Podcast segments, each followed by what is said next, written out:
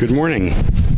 Today I'll be reading out of uh, Matthew chapter 6, verses 25 through 34. It's on page 956 if anybody was interested to follow along. That's not where we'll be uh, uh, hearing the, the word broken from. So, Therefore, I tell you, do not be anxious about your life, but you will what you will eat or what you will drink nor about your body what you will put on. Is not life more than food, and the body more than clothing? Look at the birds of the air. They neither sow, nor reap, nor gather into barns, and yet your heavenly Father feeds them. Are you not of more value than they? And which of you, by being anxious, can add a single hour to a span of life? And why are you anxious about clothing? Consider the lilies of the field, how they grow. They neither toil nor spin. Yet I tell you, even Solomon in all his glory was not arrayed like one of these. But if God so clothes the grass of the field, which is today alive and tomorrow thrown into the oven, will he not much more clothe you? O you of little faith, therefore do not be anxious, saying, What shall we eat? Or what shall we drink? Or what shall we wear? For the Gentiles seek after these things, and your heavenly Father knows that you need them all. But seek first the kingdom of God and his righteousness, and all these things will be added to you. Therefore, do not be anxious for tomorrow, for tomorrow will be anxious for itself. Sufficient for the day is its own trouble. Heavenly Father, Lord, I just uh, thank you for just your words of encouragement. It's so suiting for today with the um, things going on around us that uh, we have a Heavenly Father who cares about us and has all these things in control.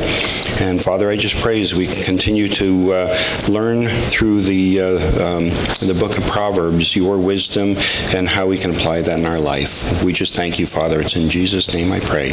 Amen. You may be seated. Thank you. Good morning. Alphas can be dismissed. Uh, well, we had a, an eventful week, uh, and I personally understand the area which we live a little bit better now. Um, in speaking with many of you and seeing uh, a lot of your faces Monday and Tuesday, um, I make no claims to understand what being around here during Irene was like. And you know I wasn't here, but I see how this storm that we just had impacted many of you. Um, and the pain and the hardship that probably a lot of memories that brought back, uh, or even new uh, memories you'd like to have not experienced. Um, yesterday, we had uh, a few of us, we helped clean up at East Randolph. Uh, they had their basement completely full of water. It got into Marty's office and uh, into the Brown House garage as well. Uh, I texted a friend who's a pastor in Montpelier on Monday or Tuesday, I think, and he responded me with just the words, It's really bad. Uh, a friend of mine's a pastor down in Ludlow, uh, and his response when we chatted over the phone was Our church is fine, the center of town is fine, but everything else is a disaster. Uh, yesterday, when we were cleaning out, Dave and I pulled out this. Maddie, you can put the sign we found. I found this, we found this sign in the storage container at East Randolph. And it was a joy to go and clean up with a couple brothers and sisters uh, from Cornerstone over there. And just reminded of the partnership that we have with them and the sacrifice that they have made for us. And so I'm going to read that passage for us in just a second of Ephesians 2.20. You can turn it off, Maddie, but it was just a good reminder. You know, they, they, were very grateful for us to come and help, and I reminded them, well, I'm sure there'll be an opportunity for you to help us at another time, but it's our pleasure to come alongside them. Uh, I've told the SBC, who has two teams that have come up to Vermont, one staged in Rutland and another in Montpelier, that you can use our building. Uh, we have showers, we have space. It's empty during the week. Uh, we're in a central location between both of those places uh, for the sake of the kingdom. Uh, and so, church, I I want us to uh, consider this opportunity before us. Uh, and I know some of you have had to deal with some challenges, and your friends and your family have as well. Uh, but be ready to help, be ready to serve, be ready to bear witness to who Jesus is and what he has done for us, but also bearing witness uh, to the world around us that we have a great and good and loving Father, uh, and that we get to be his hands uh, and feet to them in the days ahead. And let's pray that the rain actually stops. Um, let me read that passage that was on that sign. I'll read a little bit before that. Ephesians 2, 2.20 was that. But this is what Paul says as he gathered a body of believers together in Ephesus. For him, through him, we both have access in one spirit to the Father. So then you are no longer strangers and aliens, but you are fellow citizens with the saints and members of the household of God. Here's that path. Built on the foundation of the apostles and the prophets, Christ Jesus himself being the cornerstone, in whom the whole structure, being joined together, grows into a holy temple in the Lord. In him you also are being built together into a dwelling place for God by the Spirit. And so, Father, we ask that you would do that this morning, that you would build us together into a dwelling place for you by the Spirit, that we would build our house upon a rock, that cornerstone, your Son.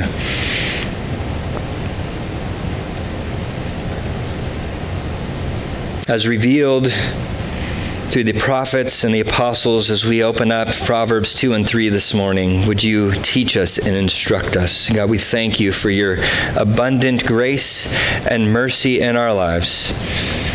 Would you be honored in our time? We pray this all in Jesus' name. Amen. So, this morning we will be in Proverbs 2 and 3 as we continue our summer series in the Proverbs. Uh, and this morning, chapters 2 and 3 of Proverbs will affirm the reality of our Father of wisdom who gives good gifts to his children.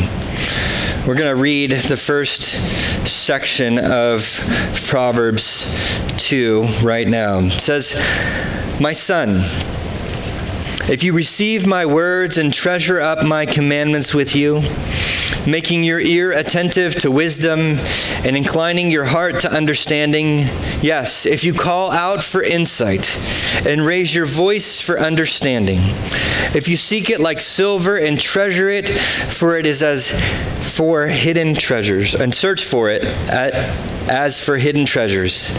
Then you will understand the fear of the Lord and find the knowledge of God. For the Lord gives wisdom. From his mouth come knowledge and understanding. He stores up sound wisdom for the upright. He's a shield to those who walk in integrity, guarding the paths of justice and watching over his way of his saints. Then you will understand righteousness and justice and equity, every good path.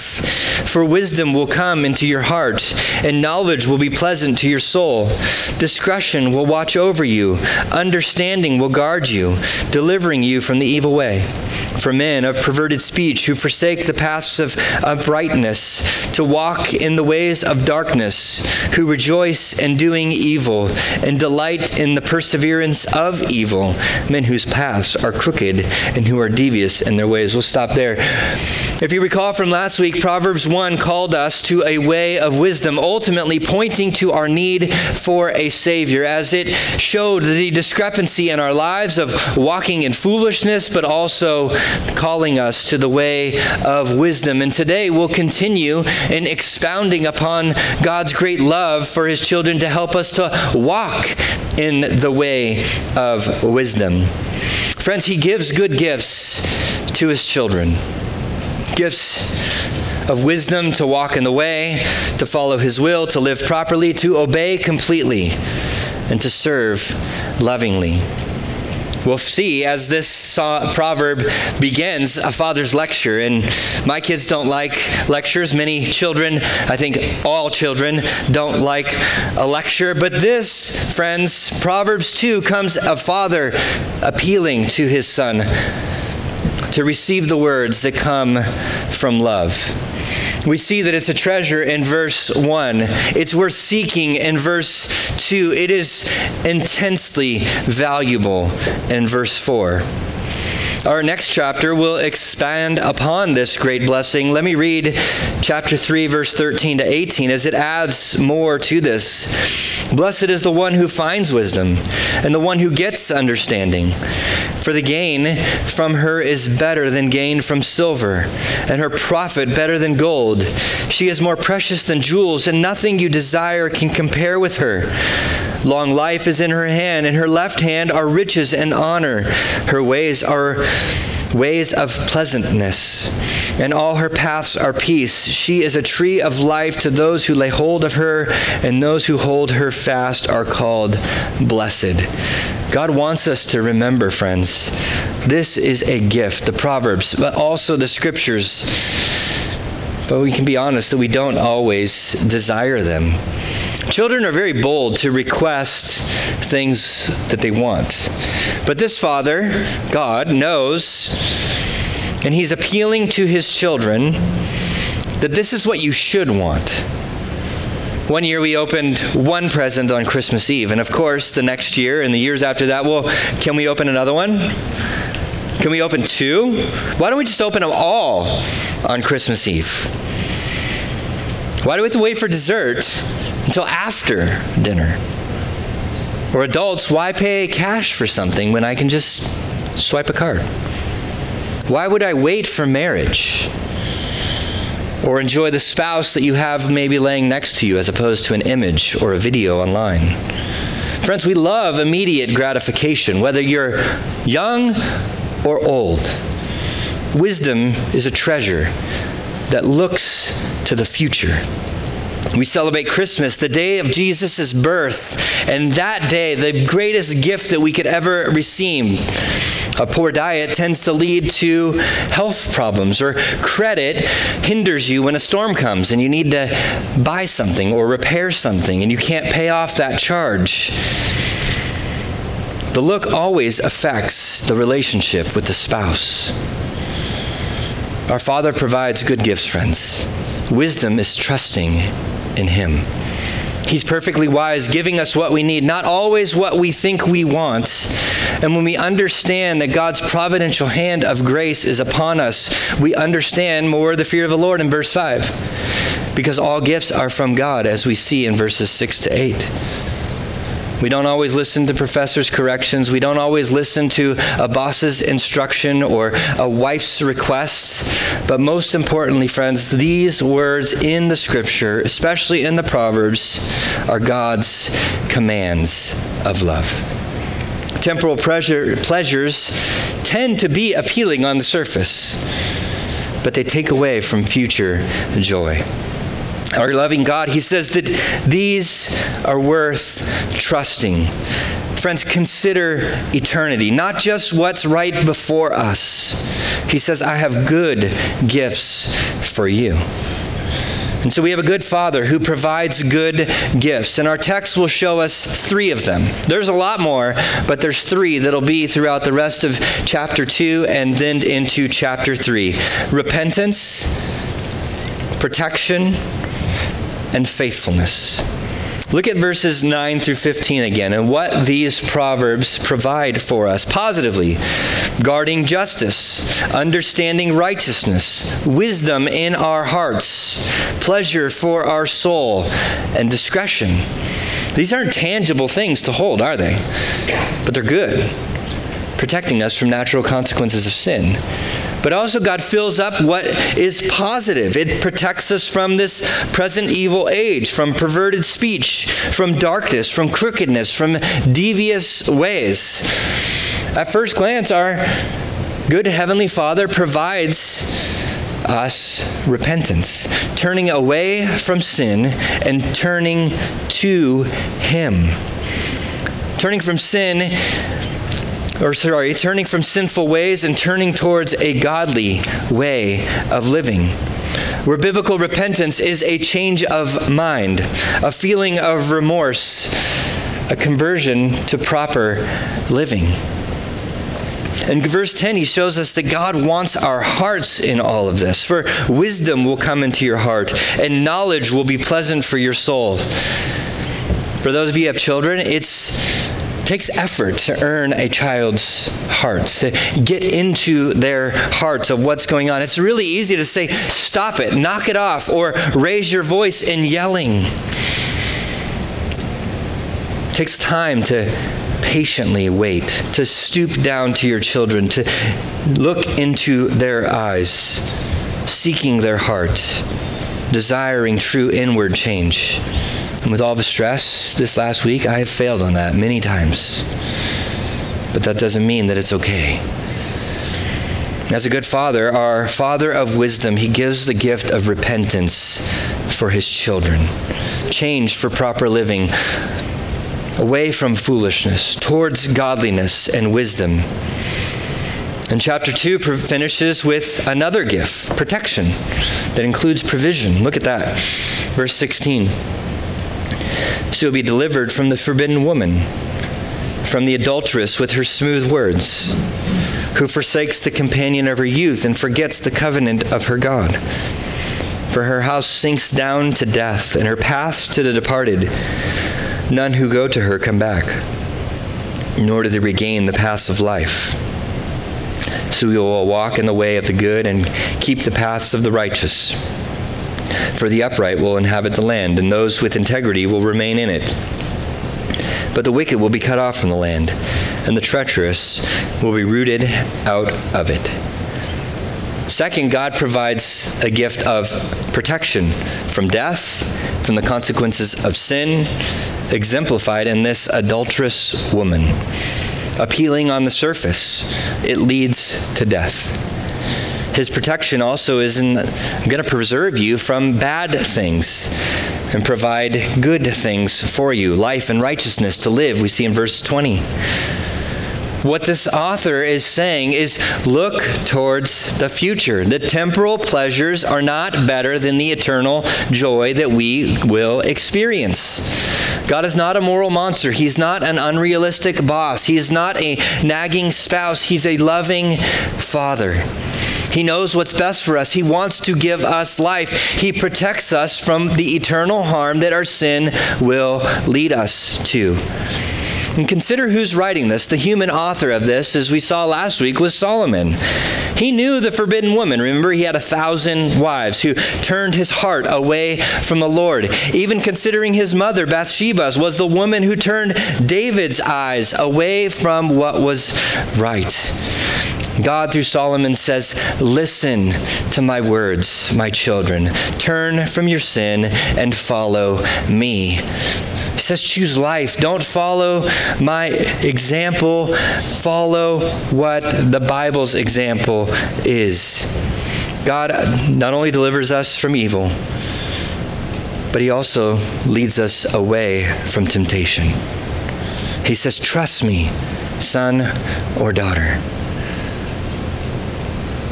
And that's where we're all thinking, that's hard. It's hard to endure. It's hard to believe. I have my doubts. I have my sins. I have my failures. I stumble all the time. If I ask you to raise your hand, you don't need to.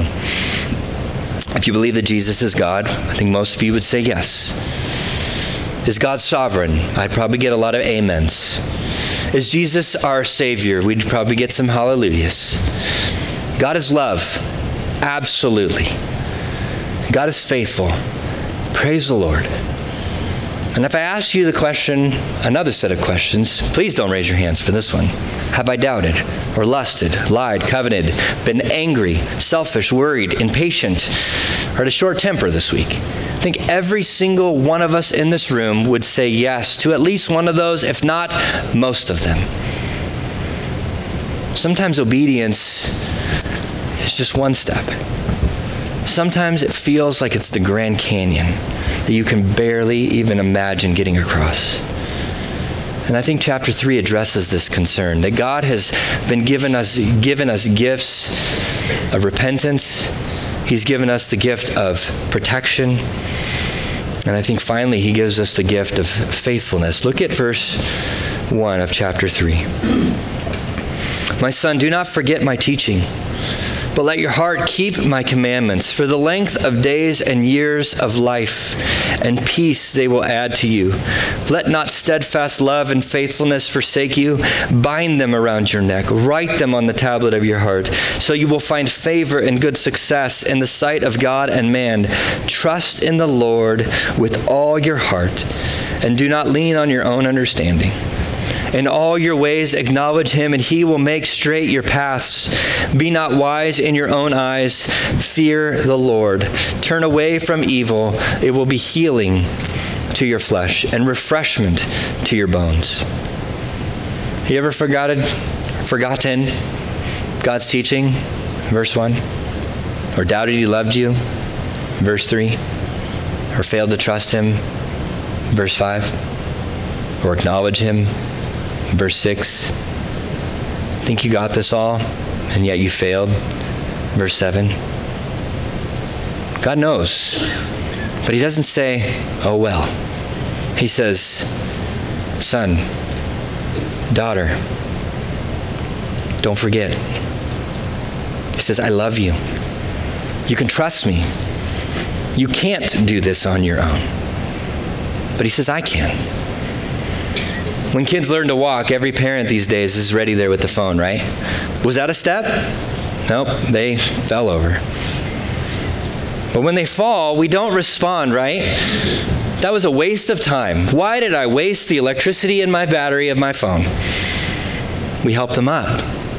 We say, try again. Build up some muscles because you got a long life of walking ahead of you. We think at times, though, that God doesn't do that to us. He hates me. I'm worthless. But Solomon reminds us that God is faithful. Don't forget. Don't forsake. Not, don't forget my instruction. He knows we will forget.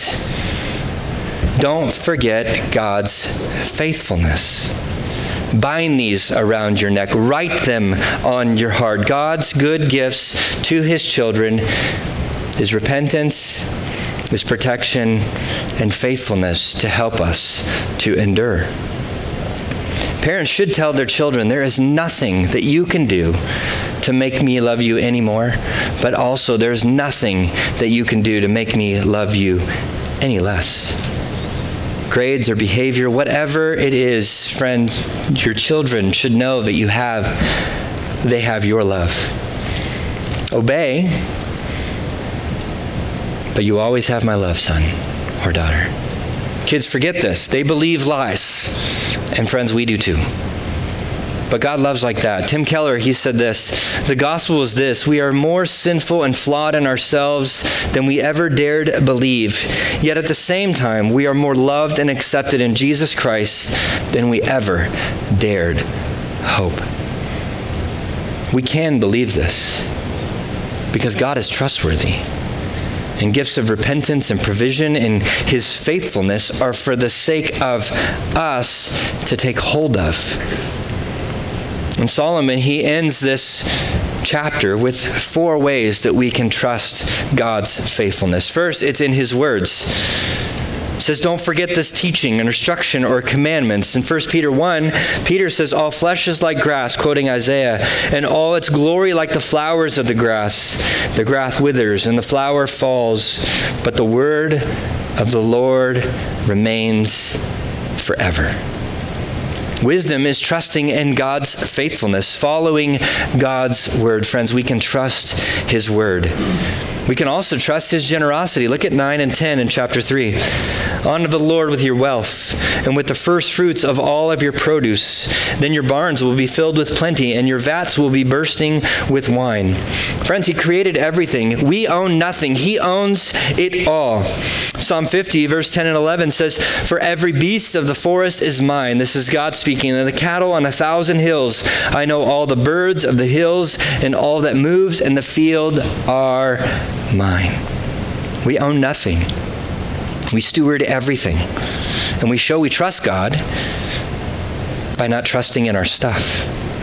And there's reward for this, but it's not a best life now. It's a best life to come. in heaven when we behold our God. Wisdom is trusting God's faithfulness, stewarding his resources by trusting in his word, and we also trust God's discipline. Look at 11 and 12. My son, do not despise the Lord's discipline or be weary of his reproof, for the Lord reproves whom he loves, as a father the son in whom he delights professional athletes and workaholics, geniuses, they, they are cut from a different cloth. They're wired differently. Discipline is godly correction, though, a change of behavior from sin towards righteousness. And normal people, we need reminders of discipline, that it is actually good for us. Wisdom is trusting God's faithfulness and receiving his discipline. As much as we trust His word and His provision, we trust His discipline for us. And fourth, we trust His power, 19 and 20. The Lord, by his wisdom, founded the earth. By understanding, he established the heavens. By his knowledge, the deeps broke open, and the clouds dropped down the dew. On Monday afternoon, I was driving with one of our members, and we went and looked at the river uh, over where you could get a, a good view. And we sat there and we looked, and the water just looked like it was flowing smoothly, just up and down. But we all knew it was raging. When the thunder clashes, we don't look up into the sky and say, Oh, it's so nice. See that tent out there? It was not a gentle breeze that turned it into some modern art. It's our Ebenezer today as a reminder of God's power, and maybe we'll leave that up there all summer like we were planning to, but just not like it looks. God's power is it either leads to dread or it leads to repentance. Again, bringing us back to what we saw at the very beginning. Dread led many to clean out their offices and their homes to prepare for this potential flooding. Fear for the sinner is dread, knowing God's response to sin. But it also leads to repentance. You, many of us learned from last time of what took place in Irene. It says, I'm not going to leave all that stuff where the water rose up. I'm going to actually move it. I'm going to take some effort to move my equipment out of where it's low lying. I don't want to do that again. That's a change of heart. That's repentance. Where God's power is great, but there's no greater place to be than under his sovereign hand. Our Father provides good gifts to his children repentance and provision, and I think most importantly, faithfulness. His faithfulness. 21 to 27 is the reminder of this. He says, Don't take your eyes off of him in 21, that he is life in 22, that he is security in 23, that he gives sweet rest in 24, he alleviates fear in 25, he is confidence in 26, and he is good in 27. Because he is God and we aren't, we can trust our good Father who gives good gifts to his children. And as I was studying this week, I reading reading two long chapters, and there was one word that I had read over and over, but I just skipped. And I didn't realize the importance of it. And I was reading a, uh, a resource I think that Cal had given me, and there was one word mentioned five times that I think really helps to solidify and build up what Solomon is doing here. And it's that word Lord in all caps. Verse 5, 7, 9, 11, and 12. That word Yahweh, as we have talked about here before, the I am, the self existent one, the covenant keeping, loving God of the Scripture, our Father in heaven. Friends, this is not a bunch of to do lists. It's Solomon's hearty charge for us. It's one thing that we must do trust God, believe. He never leaves us nor forsakes us. He is self existing of himself, and he keeps his promises because he cannot not keep his promises to you and to me.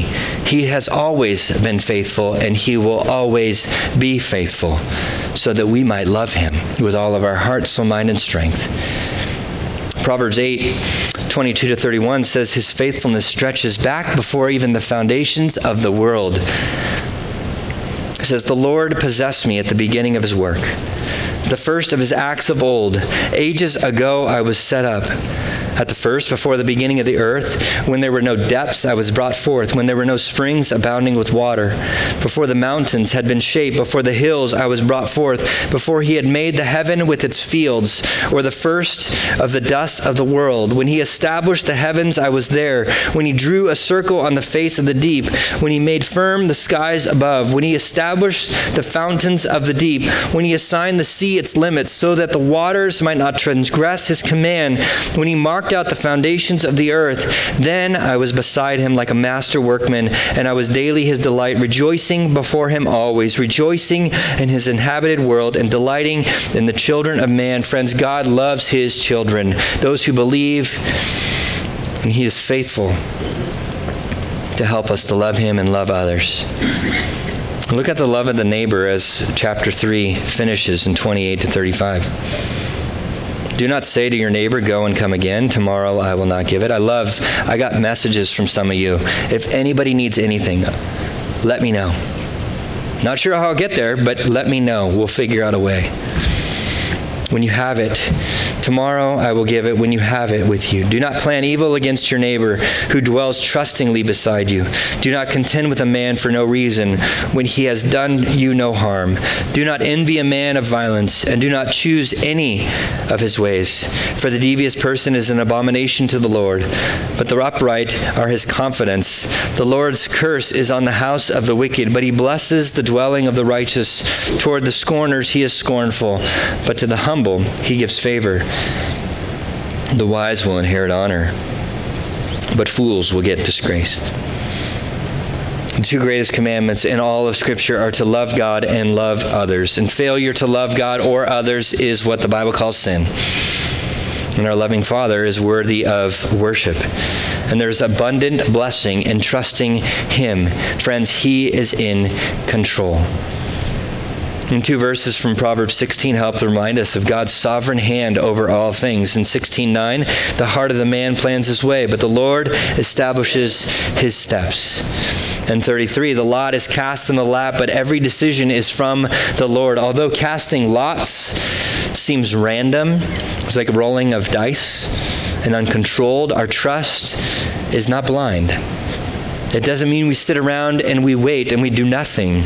We're called to trust, but sometimes trusting God is taking action in light of the grace that He has given us in our lives. Weather channels, although they're wrong all the time, that's one thing I've learned by living in Vermont for three years. Actually, yesterday marked three years since we drove into the state. Many of you prepared for the storm, though. You did something. God's in control. He's in control of the means of grace, too. He gives us warnings in the weather, He gives us fuel in our cars to move stuff.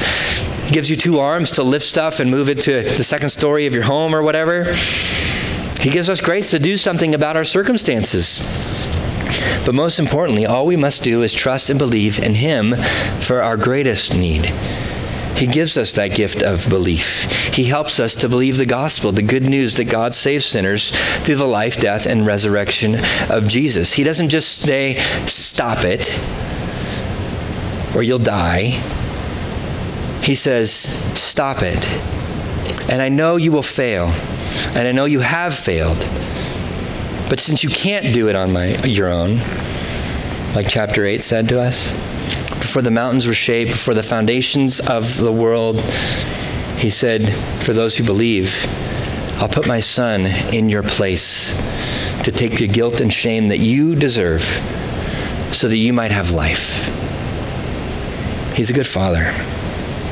And Proverbs will continue to show us our inabilities towards a wise life, our constant need for a Savior, and His good gifts of repentance and provision and faithfulness all hinged on the fact that He is faithful, and He always will be faithful.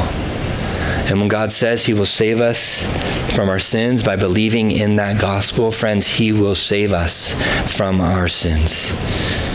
And it's God's kindness and His patience and His grace that leads us to repentance. It's kindness to tell us that He's loving, He's a good Father. It's a gift of patience that when we are fools, He doesn't give up on us. It's his gift of patience and his trustworthiness when we don't believe, and provision when we think we have it all together. It's his faithfulness when we think we got this. God is faithful. That's why he's a good father who can say, Son or daughter, listen. Don't forget, these words are life. They're valuable. As Peter said to Jesus, Where else shall we go? You have the words of eternal life. It's Tuesday morning. Kristen was driving to work. And she was heading down the interstate and over the hill as the sun came out. A couple of you probably got photos of that as she was trying to encourage you. It was a rainbow. Appeared over the hill. And this is what God said to Noah in Genesis 9.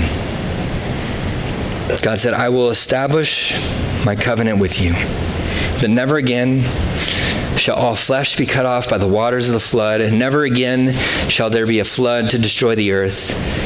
And God said, This is the sign of the covenant that I make between me and you and every living creature that is with you for all future generations. I have set my bow in the cloud, and I shall be as in it shall be a sign of the covenant between me and the earth. When I bring clouds over the earth, and the, the bow is seen in the clouds, I will remember my covenant that is between me and you and every living creature of all flesh and the water shall never again become a flood to destroy all flesh. When the bow is in the clouds, I will see it and remember the everlasting covenant between God and every living creature of all flesh that is on the earth. It's a good reminder of God's grace and faithfulness, even in what the world probably thinks is a silly, beautiful rainbow. But for us, as God's people who see and understand God's word, it is a gracious reminder of his faithfulness. And so our wise Father provides good gifts to his children repentance, provision, and protection, and most importantly, his faithfulness. It's wise to trust him he didn't spare his son so that we might be sons and daughters of him, adopted into his family. And he is our salvation. He's got it covered, and we can trust him with everything else because he takes care of our biggest and greatest needs. And so repentance and protection and faithfulness, they are gifts from a loving heavenly Father. They don't come naturally to us. We like our sin. But God gives us grace to repent. We think we can protect ourselves, but we need a greater strength, more than we can muster. We think we can make it to the end, but great is His faithfulness, not only to save us in the beginning, but to get us to the end when we behold our God and see Him face to face. He's a good Father. It's good wisdom to remember. Would you pray with me?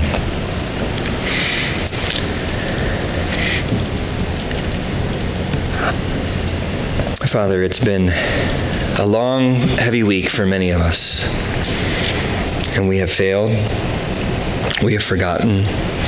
We have lacked trust. We've sinned.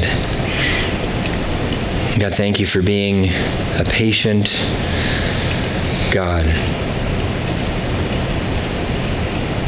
God, we thank you for being kind.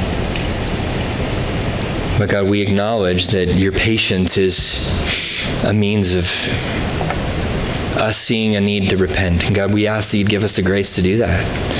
And God, that your kindness is another means to repent. And God, we ask that you'd give us the grace to do that. Even this day, we will be faced with many temptations and trials.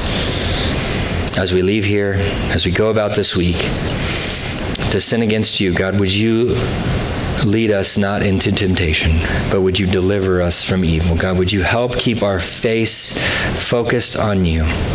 Tomorrow will worry about itself, but you've got that covered too. So we thank you and we praise you, and God, we seek right now to lift up our voice to worship you, for you are a good, loving Father who gives good gifts to his children even the gift of being able to gather in this place with a roof overhead protecting us from more rain, brothers and sisters next to us to encourage us, to pray for us, to admonish us, and we thank you and we praise you. Would you be honored in the rest of our time together? And we pray this all in Jesus' name.